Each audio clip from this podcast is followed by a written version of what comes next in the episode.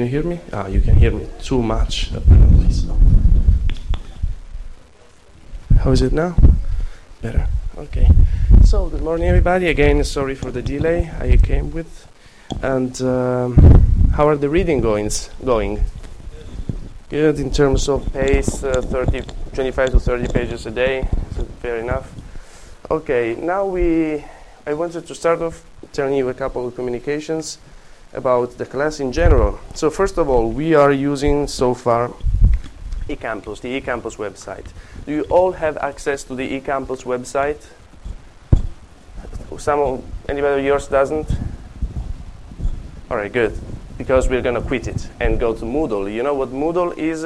CC, you know, CT. Here we go. Now, Moodle, also known as CCLE. Com- community or communicative learning environment or something. Uh, this is a system that uh, uh, will substitute, will, um, over, will take the place of uh, eCampus, which is basically the same thing. It's a way for the instructors to build up classes, uh, class, class websites where I can upload the materials and also advance the tools that I'm not going to use, like in terms of uh, registering my voice and broadcasting it because we have it already somewhere else, or quizzes online, etc. It's just a tool for teaching. Um, have you ever used the Moodle so far? Do you have any clue how to get there? You did. Um, yeah, the way we did it in my statistics class is that you have to like log on and you get a five-digit Mhm. and that's your username from password your student ID number. Okay, well, great, because I can access it with my uh, Bruin uh, online account, so my normal account. So you log in with your Bruin account uh, normally? No. Uh, no, because you have to. Cause I don't know how they'll do it for like a humanities class. Mhm. So I mean, but like we had to log in. Like they gave us a. When we logged in at first, they gave us a five-digit number. How did you log in first? Uh, just by signing guest. Okay, and then they gave you a number. Yeah. Then they asked for our name, student ID number, and then they gave us a five-digit number. Okay, so you gave your uh, student ID number first, and you get so more or less. I think that uh, whatever you need to access it, you already must have it because it's a tool made for the students to work out of the box. So either it works like what's your name? Satisha. Satisha, sorry, I won't remember the name of everybody, but I'll try. So Satisha, thank you. Um, as it works for, works for Satisha, you are ready to do it. Already, you have your ID number, your student ID number. You log in with that, you get a temporary number. I suspect that that was a sort of um, um, experimental phase of the project because it has come into effect this quarter fully, es- especially for the humanities. Well, another way you could log in, I think, is through your Bruin Online account now, or using your ID. Now, the thing, it works as follows. You go to My UCLA, your My UCLA webpage, your normal one, when you have the list of the classes. You follow me so far? I mean, I assume that you follow me. I don't assume that I know how it works for students because I wasn't a student at UCLA. I guess you have the list of the classes as I do. You click on the name of the class and you are, you are redirected to, you, to the web page of the class. Have you, is, is this the way you access eCampus normally? Okay, now when you click in, in the future, and I don't know when, I asked uh, to switch to Moodle. I don't know how long it will take for technical reasons.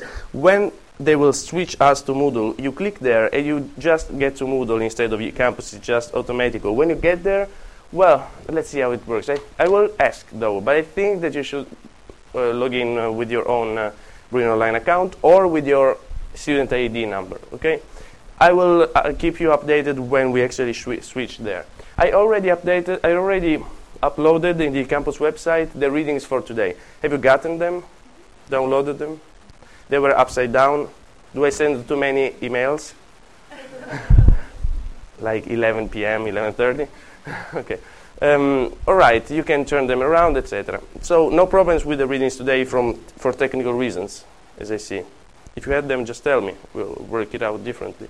Another important question, number two of my list today, is how many of yours don't have access to Bruin Online, Bruin Online or eCampus in terms of being uh, extension students?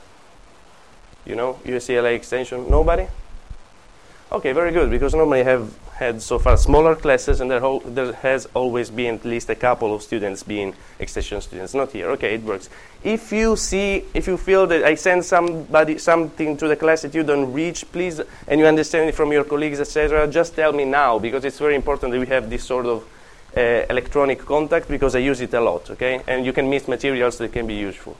Okay, now, next week we'll have a pop-up quiz, I guess. Okay, it's not pop-up because I'm telling you. I don't know whether it's going to be Monday or Wednesday, but a short one that won't take very much of the class, just to make sure everybody has made the readings, to say it all.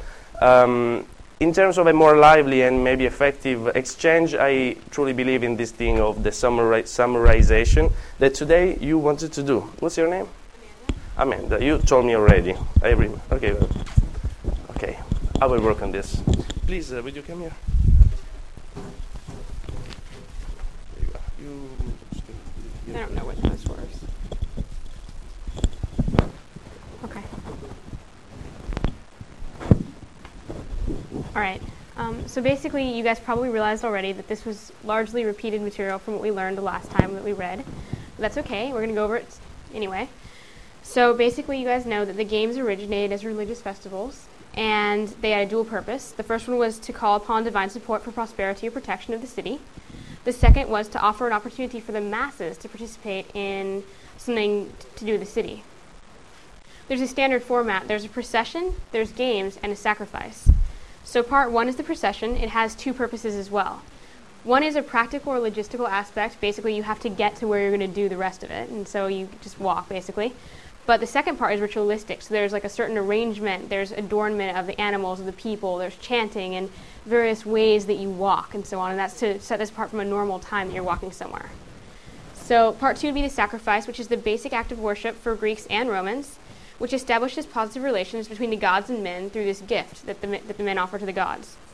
There are three types of gifts that they might use. One is immolation of an animal. Two is a libation of either wine or oil. And three is the offering of cakes or flowers or other little goodies like that on the altar. So for immolation, the animal would be dressed or marked as, setting, as being set apart for common. So it would have like a wreath or it would have something else looking pretty or a saddle or something, I don't know. And the second, and then it would also have, when it goes up to get slaughtered, it would have to indicate its agreement. And they, I guess, saw that as if the animal would nod its head slightly, indicating that it was ready to be immolated. So I, I know that that's something that's always interested me. Um, all sacrifices were accompanied by a prayer, which had um, a declaration of specific need or a thank you for some sort of achievement or accomplishment that God had already made to the people. And then there was the part three, which is the games, and that's what we're most familiar with probably. And that's the most elaborate of the three parts, where um, it was an offering of human achievement to a deity. You could sort of see it that way. By all means. Uh, no, doesn't matter. The Romans were strange enough about this uh, thing called omen, O-M-E-N. So why should the beast be willing to go to sacrifice? Why is it so important? Why is everything so ritualistically arranged? Our modern religions tend to be more religions of the soul and of the spirits in a sort of mystic way. But the most archaic religions are very formalized ones, where the way you ritualize things is so important. And they used to they used to consider this thing, which is a neuter of the third declension, omen ominis, for those of you who have taken Latin 1 or something like that, um, means a sign, a sign of uh, the divinity, which happens casually, but actually. okay, so. Well, it could be me too. I, I just reached the off. It means that if something happens completely random that gives a bad sign, it's a, a, a sign of the divinity. In English, you have the word ominous, if I don't, if I'm not wrong. The adjective ominous, meaning having a bad sign. So the whole thing about the whole ancient religions and, and modern religion studies, basically, have to do with this assumption that the deeds, the rites that you perform, come from a very archaic root and mean something, um, having to do originally with practical purposes, but then being symbolized. Meaning what? Okay, the procession. The procession is just going there because you have to go all together in order to meet all together. How about the sacrifice? Have you noticed that all sacrifices are followed by banquets most often? Because in ancient rural societies, you don't have meat to eat all the time, and especially you don't have freezers. And so when you kill a beast, you want to eat it all together because after two days it's gonna stink. And it's also the reason why the goulash is so spicy. because you have to put spices in there because it just stinks after a couple of days. So you, it's the only way you can possibly eat the stuff, meat, rotten meat, after a couple of days. So the origin of it all is practical. You want to go there all together because it's not it's not cool that the, the, the priest sacrifices along, alo- uh, with a couple of people and the people arriving delay. But also it's ritualized later. And also the sacrifice itself is just a way to offer some parts of the body of the beast to the divinity and to eat all the rest, basically the muscles. So um, when we when we study those things, it can sound weird. That it's just trying to ask ourselves what's the inner meaning of it all. What, uh, this is largely repeated. That's true. But I find that this book has two more things, in my opinion. One, some more reflection about things, not just information, which is complete, is good, but it's also complete in, in Gladiators and Caesars, but some reflection more, as these discussions about rituals, etc. And second, the sources, of course. Okay, just wanted to talk about this. Question on that. Um, I had read somewhere that part of the reason they wear a certain kind of cloak was to block their eyes out from seeing like. A, did they play? Was there someone playing music as well to, to protect from bad sound? Or was that pretty standard? Definitely, definitely. These formal religions where the act that you are doing is more important than the spirit how you're doing it, in a way. On in all those religions, there are such uh, practical, uh, practical uh, devices. That's true. That's perfectly true. If you, you have in the United States the thing that when you get married, you have to raise the spouse, the bride, up Yeah. your arms Carrying over the threshold. because she. Why? It's a Roman thing originally. It's in Catullus 68. Why? Is it to change the house from being like their house, like his house to their house together, and sort of symbolically bring her over into his lifetime, so he's in, her, in her, his control as opposed to the parents? Well, that's that's the reason why they go together. That's the reason why there is this procession. You're going there, you're not looking back. There are many arms about. Uh, what's your name? Bobby. Yes, she can. Uh, whi- which omen could sh- if she tripped? What's the meaning of the verb you said? Yeah. Okay, so you're perfectly right. and I have to study English more. yes, that's that's the reason in the Roman in the Roman time. If you okay, if you trip on the threshold, it's a bad sign. In order for you not to do it, the best. Okay, thank you. Cool. All right. Um, so basically, then, with state sponsorship, opportunity to celebrate the gods intertwined with the opportunity to showcase wealth and power of the state and the leadership. And so the games usually include athletic and musical aspects. And there were lots of messages besides just the pious worship of a divinity. So we should take it with a grain of salt, basically. Um, the beginning of the games were the Ludi Magni and the Ludi Romani in honor of Jupiter Optimus Maximus. And initially, these were votive games, and votives basically mean that they're vowed in honor of something that is yet to come. So this would be like Jupiter Optimus Maximus, if you allow us this great victory, I will give you this, this, and that. So the connection to victory was always really important with votive games. And it was also a public relations move, if you think about it. This is enabled conquering, uh, conquerors to appear pious and dutiful to the state and also generous to fellow citizens. So that's pretty much the purpose of that. Um, chariot racing, racing is also associated with the Ludi Romani and with Rome as a whole. In 366 BC, it became a yearly function that was organized by the Aediles. Is that how you say it? Uh, I, I don't know in English. In Oh, I don't either. it would be idealist, but uh, Aediles, okay. Uh, organized by the Aediles, who began to use them as political tools. Particularly in the late third and early second century, there was explo- um, an explosion of games because of an increase in wealth, increased senatorial powers, and the influence of other cultures, primarily the Hellenistic kings. Yes. Oh, dang it. Yes.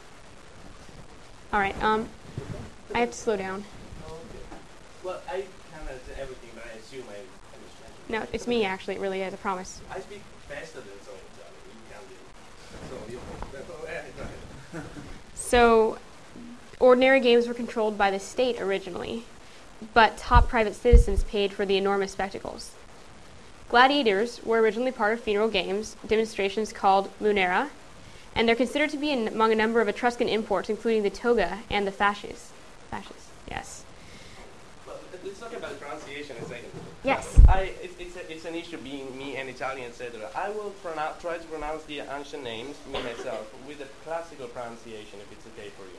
Because I think that using the Italian one doesn't make sense. The English one, I have to make it up. so it won't always work. The, ancient classical pronunciation, we can't go over it right now, but just to be, if you know any Spanish, any Italian, it's pretty, it's close enough.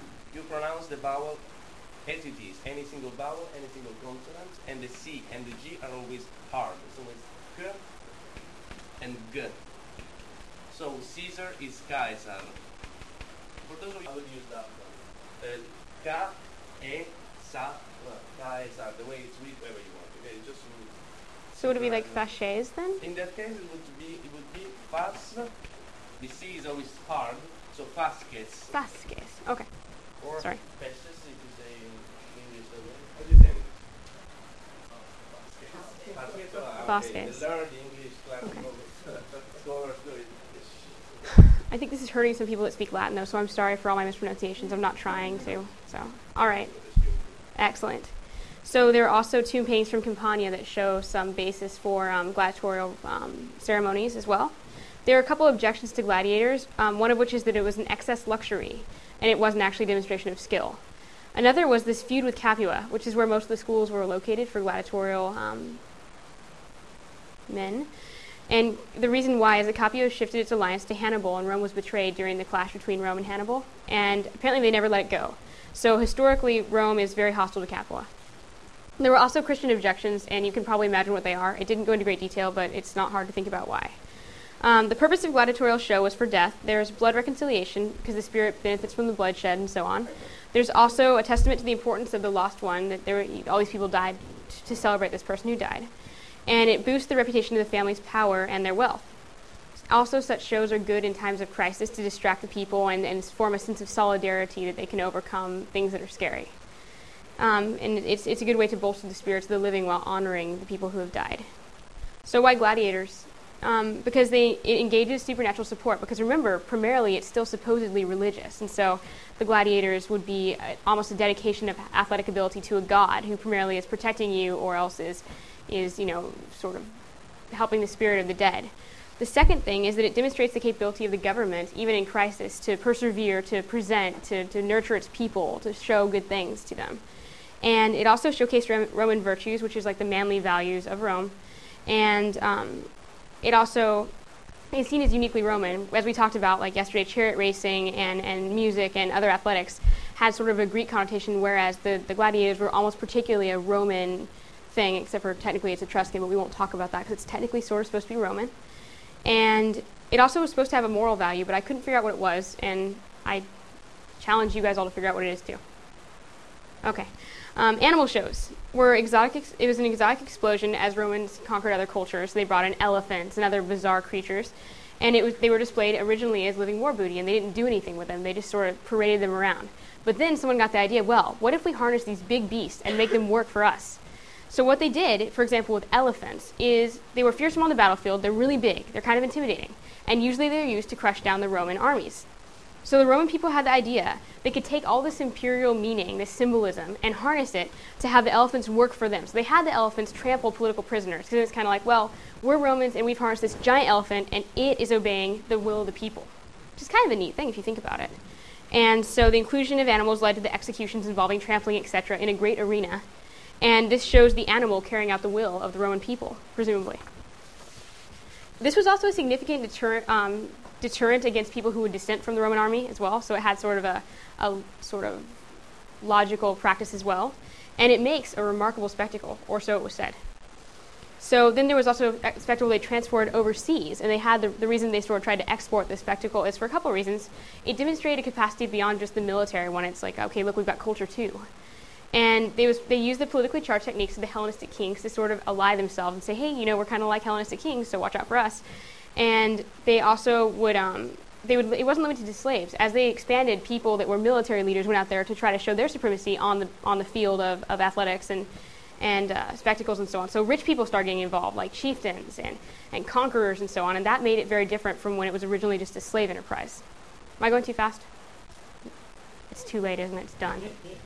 I'm sorry. I'm still excited, that's all. Um, all right, so after Macedonia was conquered in 168 BC, the Romans strove to put on a show of Roman culture and sophistication and mastery of Greek symbols of power.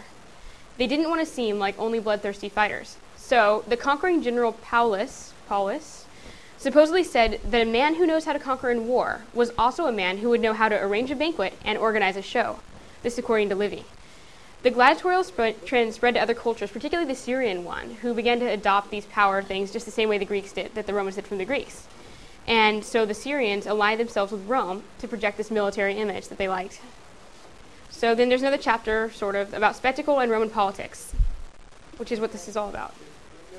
I, I'm trying to follow, complete, exhaustive. That's and exhausting. and It's, it's not exhaustive, just something else. But I would like to talk later about the Christian objections. Mhm. There are, are there Christian objections or not? Like to the points you would like to expand on later. Just that, like I'm doing now. Okay, I already had obviously a couple. I want to expand on. It. But if you do the same, we're the same, okay?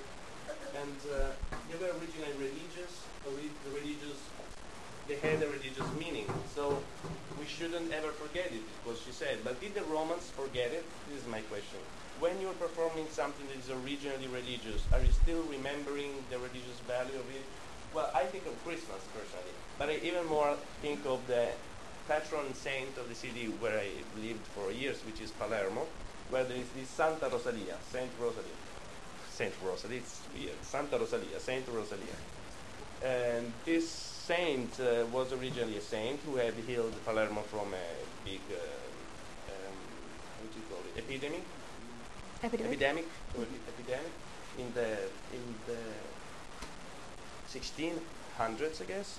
And now it's a religious fest, all right? But I guess that nobody in Palermo goes to the mass for it, but they just go to this huge procession and they have this all sort of, uh, of feasts and spectacles around, and there's nothing religious about it.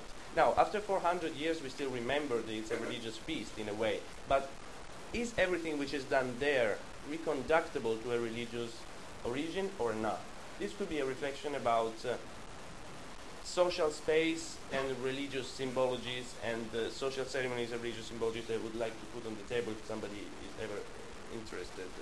Um, animals and maps. There's something quite interesting going on in the first century BC. In the first century BC, Rome not only acquires a large empire in the Mediterranean and establishes its power over there, but above all, establishes its power also symbolically, realizes that Roman culture realizes that Rome is no city-state anymore, but it's basically an empire. And many things happen, many changes happen at any level, at a political level, at a social level, at an economical level.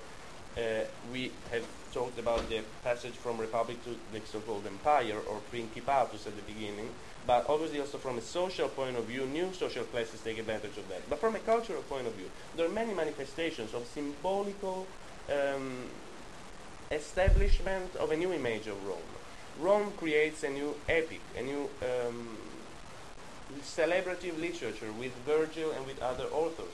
Uh, big historians come along writing down the whole history of Rome. Virgil is no historian, but as you know, the Aeneid, the Aeneid speaks about the history of Rome and creates gives a meaning to the history of Rome, which is even more important. Livy is an author of this time, the big historian of Rome, um, and also some geographers built up, so write basically works about the cosmology of, of Rome, and also the Hellenistic science in terms of maps is important into is imported into Rome. And also, I would add, big public libraries are founded in Rome. I put all those things together. I put all those things, things together as a sort of symbolic appropriation.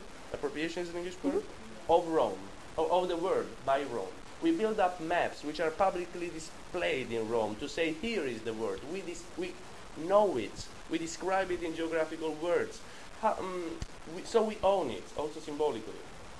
In Latin poetry of the first century before Christ, there are lines and lines of the most boring nature, where they just make a list of, how, of uh, cities, rivers, mountains, of exotic places that Rome has conquered. What's the, what's the meaning of these erudite lines, which doesn't don't give anything to the poetic inspira- inspiration and don't add anything to the narrative if it's a narrative poem? What's the meaning, according to you, of representing the whole world in Rome? Just to possess it symbolically. And uh, uh, the maps and the animals, the displaying of animals over there, the displaying of uh, physical, well, a triumph. What's a triumph originally? When they come back from conquering something and they parade in with, with ivy or whatever laurel, and they've got elephants and bangles and people screaming and cheering for the person that conquered. Exactly. exactly. So that's a parade, a parade, so a show, and it's a very spectacular thing. And in most uh, modern religious ceremonies in the Western world, you have parades as well, which are supposed to be spectacular, and you have the USC BTSC parade as well, where the UCLA is represented and represents itself. The triumph is a re- self-representation of Rome, of the triumphant general, where symbolic tokens of the victory are represented. The captives, the slaves, the, the, the prisoners, the conquered kings, which are in chain, but they must be marked up as kings. They have, must have tokens, signs that make understand that it's a powerful guy that we conquered, and animals and uh, um, arms, the specific arm, the exotic arms of that people. They are exotic exhibitions of the rest of the world. And so I, I, this is the reflection I want to do about this. And they were trying to export it. I would like to discuss later, if you are interested, about are they actually trying to export those spectacles, or there's also somebody who's trying to imitate them in terms of Antiochus IV. You remember Antiochus IV of Syria? What did Antiochus do? He just basically, he basically just tried to do the same thing they were doing on, on the same scale, which is why he was appropriating Roman culture, which they took from the Greeks. Exactly true. So there's a sort of intermingling process of appropriation and imitation. Um, then we'll talk about it later if you want to get just more explanation of those points. Go ahead. Excellent. Um, okay, so basically, spectacle in Roman politics in the late Republic, gladiatorial matches were in with other public entertainments, and they were still a political tour, to, tool for voters, and they enhanced the image of people as public benefactors, and a funerary connection became a very loose association by that point. The innovation in spectacle was the only distinguishing factor you really had to rely on because there were so many spectacles that your job was just to get the biggest gladiators and the, and the largest elephants and the most trampling to death. So Julius Caesar and the Edil, Edil, yeah, no, thank you. The Edile in uh, in 65 BC was good at this. He mounted a public exhibition for public of special items, like what he was just talking about, the, the armor and the things that he took from other lands, and he let people touch it and see it and, and actually get close to it, which is nice. And that really made him popular. Pompey was the first to build a permanent venue in Rome designed for spectacles, but Cicero seemed underwhelmed by his debut. He said, I need not give you further details. You know the other shows. So, the cost of a spectacle. They were pretty exorbitant. A political career required large amounts of cash, and elites went into debt to acquire political power. Republican notables offered the Munera, the funeral games, freely, but not out of a technical obligation. Some tried to propose limits on spending. Cicero was one of these proponents, and he was miserably ineffective on that part, in my opinion, because he says that um, the presentation of games distracts politicians from the real purpose of what they were doing for the people of Rome. Other elites would, would choose to try to like make other elites not have money for it because they wanted to have the best ones themselves. So there was lots of backstabbing when you tried to make a rule. It was actually just to make yourself be most on top for the biggest and best spectacle, not because you actually felt a compunction to stop the games. And the opposition was that cheap spending should that that you should be spending programs for, you know, acquiring property or elections or things that benefit the people beyond a cheap bribery. So the control, the control of it is basically because you need to you need to woo the majority of people while you're minimizing your opponent's chance to do so. I'm almost done, I promise. But slow down. What- Okay. When I, when I gave my first papers and conferences, my advisor would be there and literally like this. Like, okay, that was. But Okay. you're just your time. You I will do my best. I'm sorry. It's very, I mean, it's usually what you're doing, so don't rush. So the Senate tried to gain control by limiting funding, controlling the timing of these events, and limiting the scale. For example, they would refuse to grant a great triumph to somebody who thought they deserved it. So the games were held in exchange of victory held by the general who made a vow, which led on a tax for the conquered people. And we talked about that yesterday, or three days ago, two days ago, where it would be you would need this great celebration, so you would go tax the people that you just whooped because you can do that. Well, they tried to stop them from doing that, and so you had to have a scale of how much you could tax the people, or if you could at all. And eventually, they got to the point where the um, who are they? The generals had to pay for triumphs with their own personal funds, as opposed to funds that they milked from other people. I don't know how effective that was, but that was the idea. The Lex Calpurnia was designed to disallow a form of bribe- bribery, which is a question about giving preferential seating to really high up people in the stadium or whatnot. And, the, and Cicero's Lex Tullia declared that politicians were not allowed to have gladiatorial debates, races, whatever, for two years before or after getting elected positions, so they didn't influence the vote one way or the other. unless technically a munera was specified in the will of someone who had recently died. There was also a danger of gladiators themselves in these politically turbulent times, so they wanted to minimize the number of gladiators in any place at one time, particularly within the bounds of the Roman city. The gladiators traveled in packs called familias, or familiae, I guess, and once the games were over, the survivors were either sold to another politician or they were taken on as like thug bodyguards for the person that had sold that had started the games. So the restriction of gla- there was a restriction on the number of gladiators that you could possess in the Roman city at any time because I guess of a lingering fear of Spartacus, and that was the big revolt where the gladiators came, and it was fairly successful. I get the impression. Some politicians invested in gladiatorial training schools, that's along the lines of Caesar and other ones that were really high profile. And there was a possible question of whether or not he was actually forming the school so he would have ready to go troops in the event of civil war. And there was a fear that the gladiators in that condition would take advantage of the upheaval to run away or wreak havoc in some way that wasn't directly for the city of Rome's needs. So shows finally were used as a political assembly, which we talked about a little bit in terms of the crowd would boo or they would cheer or they would hiss depending on like who was up and what was being talked about. And this was the only large scale time where all the Roman people would get together, even even the like the huddled masses, because otherwise it was mostly the elite senate and so on for a long time making decisions, and then obviously it was the emperor. We'll talk about it in a minute. Okay. Because there used to be public assemblies, and That's true. they were never, okay, they were emotions very interesting for topic to talk about Okay. later. Um, so basically, it was the representative assembly of Romans for some period of time after, I guess, they abolished the official ones. And so, applause or hissing declared a, political stance. The possibility of chance would, would indicate the feeling of the people. And some politicians said that's not a really good indication. You guys can't just take a boo or a hiss as a great sign.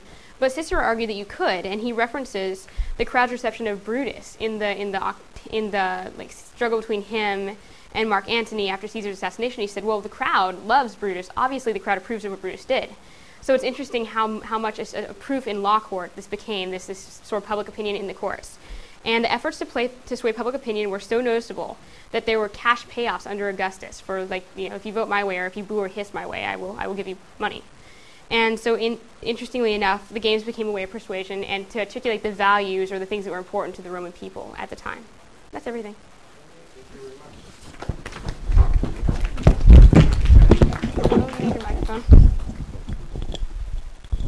Yes, it was very complete and thorough. And uh, yes, true, true. I, I like both of them. Actually, they're not making any rank. Good. So um, I've been writing down some points. Well, I had already a couple of points I wanted to expand on, and a couple that came up to my mind. Um, I can't do this. Okay, here we go. Now, first, uh, tax or, pri- or private funds. Uh, which reminds us of the, of the issue about public and private in Rome, in the Republic. And also ready to go troops. Well, they were not ready to go troops because they were too little. They were over specialized and very good at battling, at fighting, but they were too little. When they could be, where they could be effectively deployed to exercise violence in an effective way, according to you. Not on a large scale battle, Assassination. good assassination is so direct yeah um, in terms of killing one person but rather than killing one person i would say like ninjas you know we have or s- 007 not really mob of the city which Yeah, the city. in which cases it, they were actually used Th- there's this example in the first century before christ who's the guy who had these tubs milo and before milo Clodius, exactly. The two guys that were battling for the conservative or optimates party, and for uh, this was Milo, and for the populares, meaning the people party, so to speak, democratic party, but the ancient ca- uh, political categories don't coincide with our ones. Let's say the nobles and the common people, so to speak, but it's even more complex than so. Okay, Clodius was for the common people, whereas Milo was for the optimates, so the nobles, and they made use of these uh, of these uh, troops of these stamps in a period which is the, the most one of the most turbulent periods of history, political history of Rome, which is after the first triumvirate, namely after 60 BC, so in the 50s,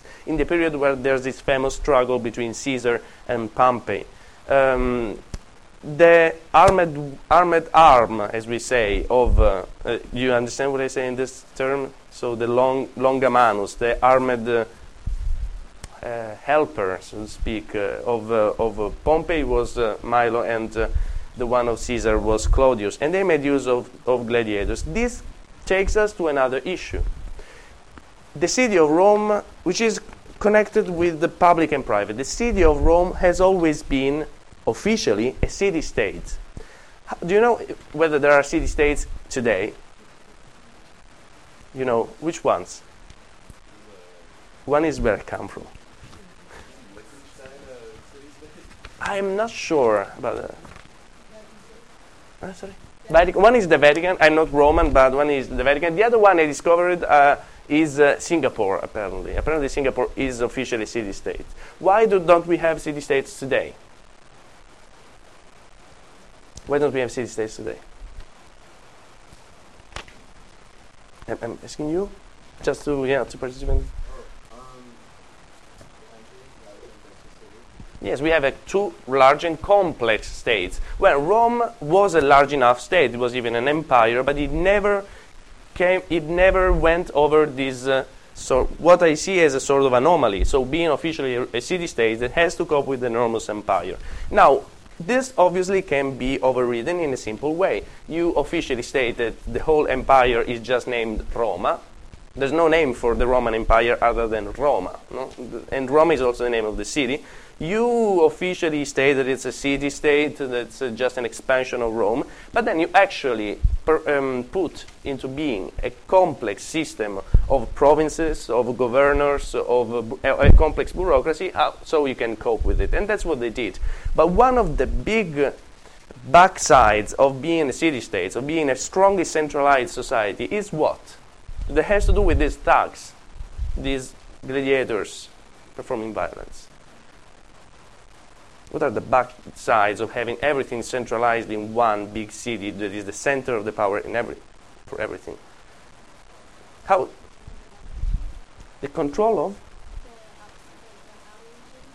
Yeah, that, that strangely enough has never been a big issue for Rome until the until I would say the late first century before after Christ when you had to decide what the emperor was and then the the armies that were in the provinces were fighting with each other because every army of the province was proposing an emperor and then Vespasian came out being being having the help of a part of the army. Okay, and then in the late antiquity. But well, this could be one. But another one is that the center of Rome is crucial, and whatever happen in that happens in that city is crucial to the balance of the empire. How did Clau- Claudius become an emperor? Claudius. Sorry, Mm, that was Nero. The Praetorian the? Praetorian Guard. What is the Praetorian Guard? It's a small elite uh, corps, part of the army officially, being in Rome. So what, what the point that I'm trying to do is that having all the power in one city, concentrated in one person, or just in one city, also in the Republic, means that whatever happens in that city, and whoever is present in that city has control over public violence, has an enormous power. And that's how these bodyguards, because the Praetorians, yes, go ahead. Um, wasn't there like a unofficial like wall around, not like physical wall, Praetorium. the like Praet- you weren't allowed to cross sorry. it with like The Pomerium. Yeah, yeah. Yes, there was the Pomerium, sorry. I was talking about the Praetorians, I get confused. The Pomerium was, a, a- yes, a symbolic wall, actually a symbolic boundary within which you couldn't carry arms. And that's crucial because of the reason. But then there are ways to, to, to override this. First of all, in these years, the fifth, just to go with order. So the use of violence, the control of violence within the city, in a city state, which is so crucial. In the, in the 50s, it wasn't allowed to carry arms as a soldier in Rome, but gladiators were around. As, as I'm saying, gladiators are a way in which the Roman society uses violence and, violence and performs violence. But this is risky. This is like having a laboratory where you, where you use uh, germs for a bacteriological war and you are coping with these germs, you're using them, but the risk is that the germs, as in many movies happen, just come out and explode and get dispersed in the sewers and people get infected, okay? Pretty much some issues about the gladiators that are interesting to me is what happened in the 50s. So these gladiators are around, they're under the control of the politicians, they can be in Rome, and they are in Rome, and they are armed, so they can be easily used as bands, as gangs, gangs of New York, to perform a, a use of the public violence, which is very, very um, dangerous to the state. Another problem was the, with the Praetorians later in the first century AD, when these armed corps of bodyguards of the emperor basically get so much power and get out of control, and they decide who the next emperor has to be. This is an issue that is interesting to me. Please, James. I was actually going to ask, was was that the reason why the Praetorian Guard had such such power because they were the only ones with weapons in the city? Pretty much. They were also a selected corps for sure, and yes, that's. And there was a guy who was the praefectus praetori, meaning the guy who has praefectus, coming from the verb facio to do. So the one who was uh, in charge of uh, the praetori, of the praetorium, so of this corps basically, who was in control of them and got very much power under the Julio Claudian dynasty and was the person who was controlling them. But the issue I wanted to deal with was backwards the gladiators. Now, the gladi- as I was saying the first day, when I guess Amanda was asking me why the emperor doesn't fight, who fights? I said, no way. I mean, a, a free man cannot fight. This is a sort of dramatized um, violence. From my point of view, it's more or less like we, when we look at it in the screen. Why are we not morally affected, and why the Christians were not affected uh, out of our, of our sources by the violence performed in the arena, according to you? How can you not be scandalized by the fact that you go watch a movie and there's somebody who's killing brutally somebody else? Let's think of this issue. It's fake in our situation, even though it's not real. It's fake. There's a symbolic screen in the meanwhile. It's another word, it's another set. It's separated from us, from the screen. How did the Romans cope with the violence in the arena from this point of view? They were slaves or prisoners, so I mean, I don't want to say they, they thought they were to die, but it, it it kind of was on a different scale, different class scale. Mm-hmm. I suggest this too. I think there are two different things. One is they deserved it if they were criminals, or they were like actors. Please, your, uh, by your name, so I can sort of recall it. Nadia. I A in the end. Nadi, okay. Y A in the end. Nadia, okay, thank you. Kevin, you told me. It was probably similar to the Romans in the beginning, like with people into it. I was just saying, uh, Antiochus before. Mm-hmm. Ant- Antiochus? Uh, it mentioned that when he was first getting people used to it, because they didn't have a tradition for it, he would first just have people fight and move each other, and all of them join the army and fight each other. They got used to that. Yeah, I, I find it. int- I found this passage interesting too. They had to get used to violence little by little, uh, but at a certain point, you'd cope with violence as though it was something fake, something performed, something unreal, and uh, I found it very interesting as well because in the moment when you conceive that it can be unreal, when you build it symbolically, you can deal with it in a very tranquil way, although it's real. I have a couple of examples in mind. Um, we all have, I think, have seen shows in the television where some vi- some death or violence is real. Have you seen it? No, of course you didn't, because you don't conceive it symbolically. But I guess you did.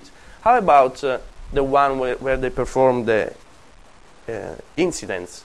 People dying, basically, coming uh, spectacular car incidents or explosions, real TV or something. What's it called? Stunts? No, no, stunts are actors. Reality TV, exactly, reality TV. If you sort of, or war, do you remember the war of the Gulf, the first Gulf War, or you're so young? If you're young enough, too young to know it, I will cry.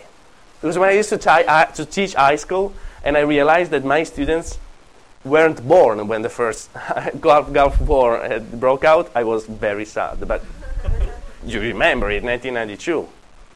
Tell me yes. Yes, yes, yes, we do. You're not too old.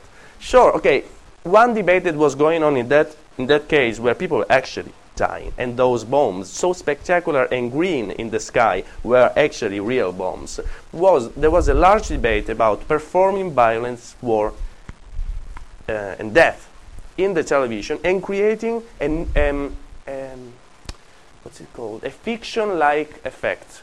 Hmm? Fiction imitates reality, but sometimes reality goes into fiction and is conceived as fiction. The spectacular, spectacular, spectacularization of the news. I mean, the American news compared to the Italian ones look like show. It's called infotainment, info entertainment. And now this blurs the, the, the, the edge between reality and uh, representation, reality and fiction. This is another reflection uh, that I take out of, this, of these readings, of these things. Please. No, man, I'm so sorry. Think of it. I have a question on, on um, when they're bringing the animals and the elephants. Did, was there ever incidents of them attacking the crowds and the spectators? Mhm. Was that? And they were, that was another thing that I was going to add. They were scandalized by a couple of things. Do you remember what points of scandal we've read in the readings? One was that. I mean, how could you possibly put into the arena violence that you can't control? And another one is when Caesar say, Cicero says that the gladiators attacked, could attack, could attack, could attack the people being used by Clodius. No, I mean, what I'm, the point I'm trying to do is that there must be this symbolic boundary between that word and our word. Whenever this boundary is crossed somehow by the elephants physically crossing the precincts, or by the gladiators being used in the political ar- arena in a very delicate point, which is the center of the power, which is the city of Rome, well, this is where the scandal comes, not when people actually die. Other questions? It's uh, almost time, but. Okay, I had another agenda of things to say, but I'm happy that we went uh, about uh, things that you wanted to say. I'll see you on Monday. Thank you.